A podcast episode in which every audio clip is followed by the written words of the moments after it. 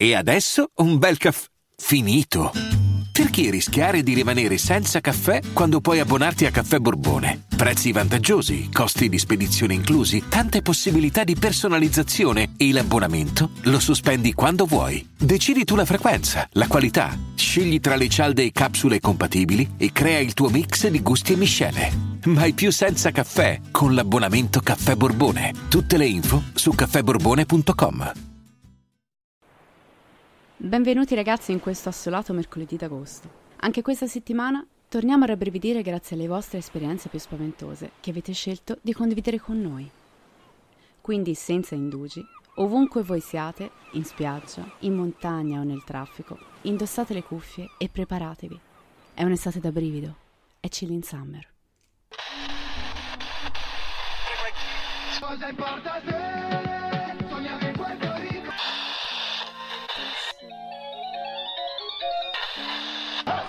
Ah, il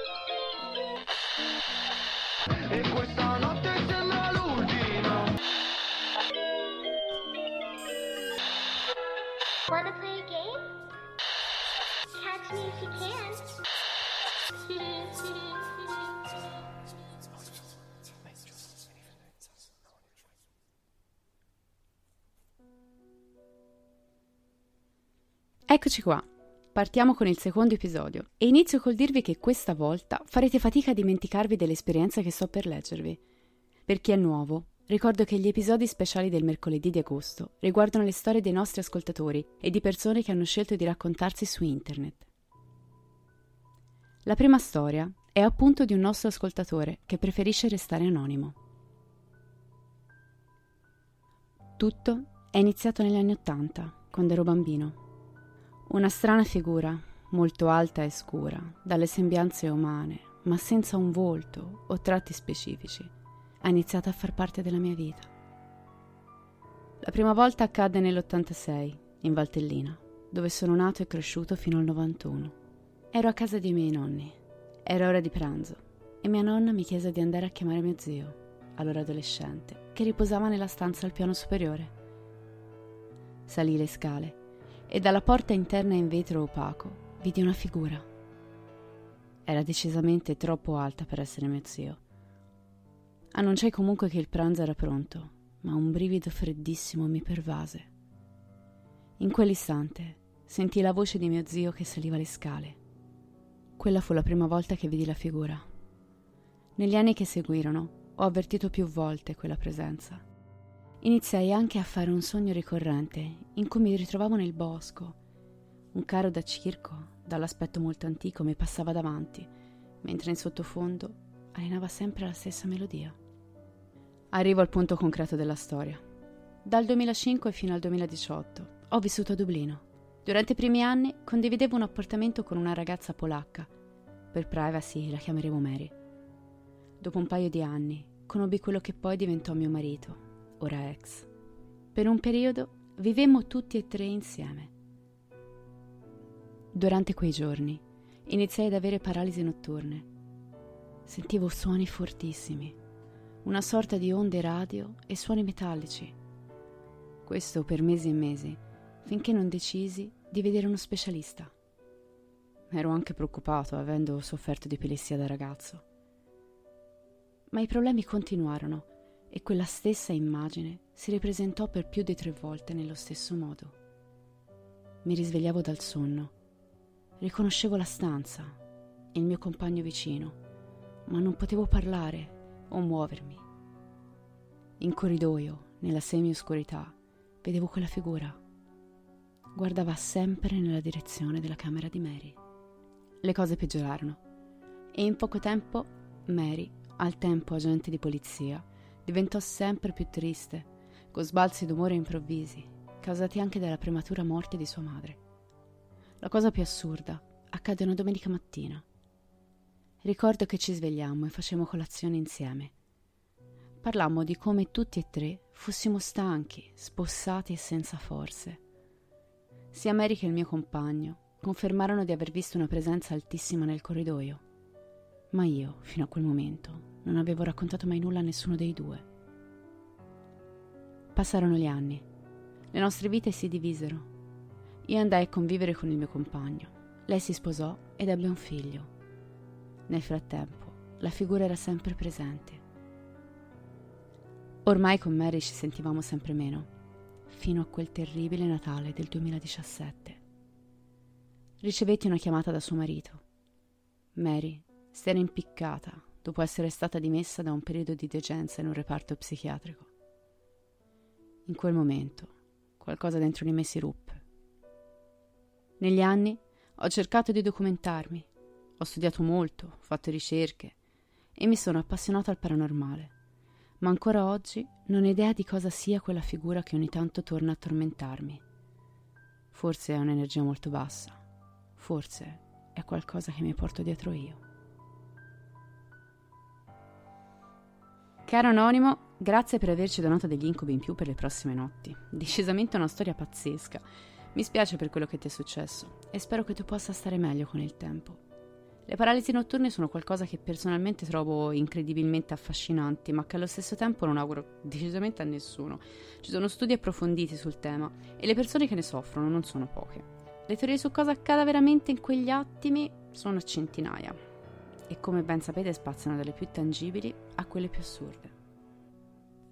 Spostiamoci adesso nel Lazio, dove un altro nostro ascoltatore, Gianluca, ci racconta qualcosa che personalmente ho trovato parecchio inquietante.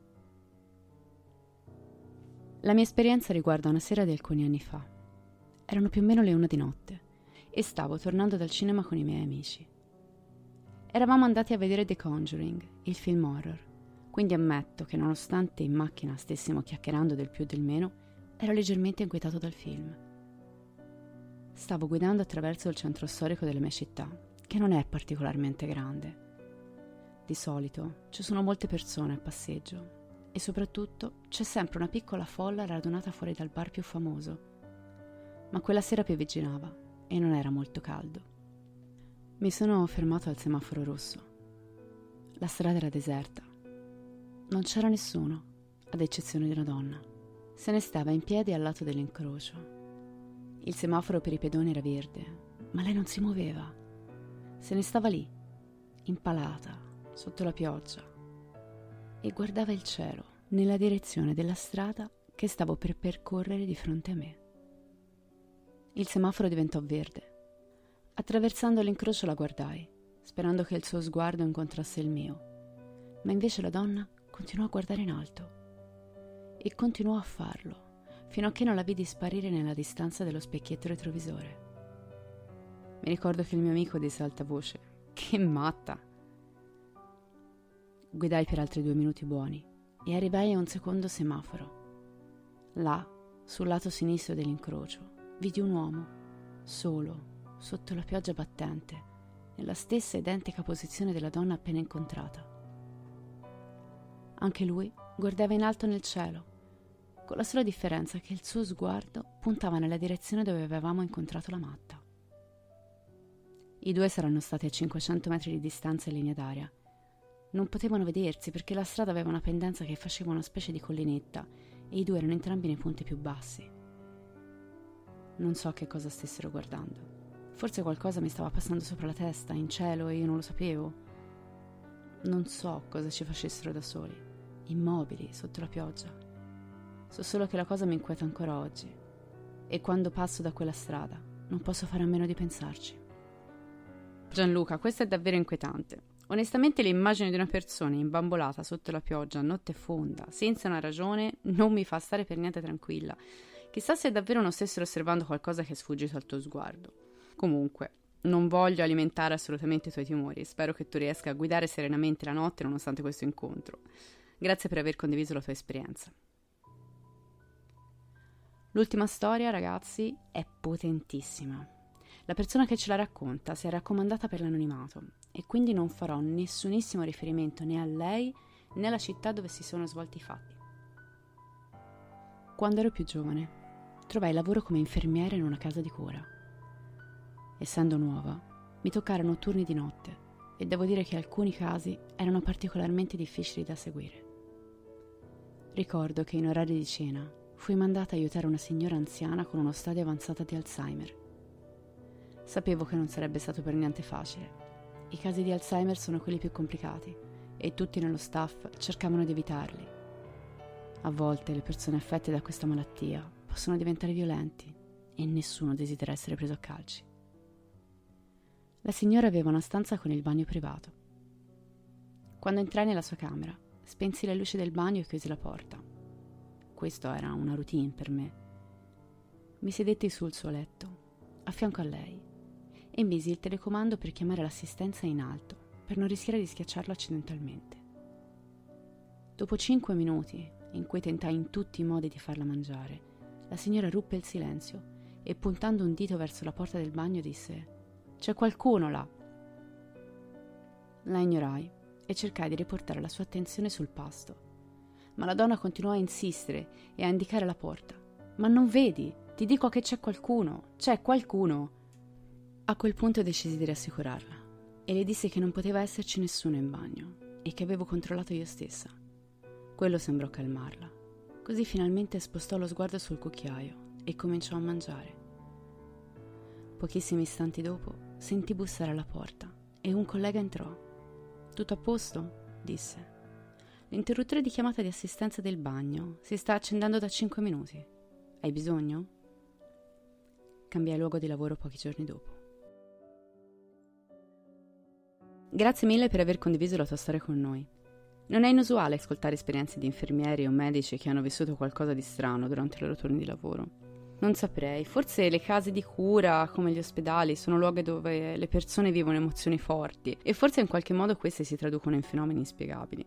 Non saprei. Voi che idea vi siete fatti? Vi invito a condividere il vostro pensiero sulle storie di cui abbiamo parlato oggi nel nostro gruppo privato, che potete trovare su Facebook, e di mettere un like alla pagina di Facebook Direful Tales. Noi ci vediamo venerdì con un nuovo mistero e poi di nuovo il prossimo mercoledì con un altro episodio di Chill in Summer. Vi ringrazio per essere stati con noi e mi raccomando, restate spaventati.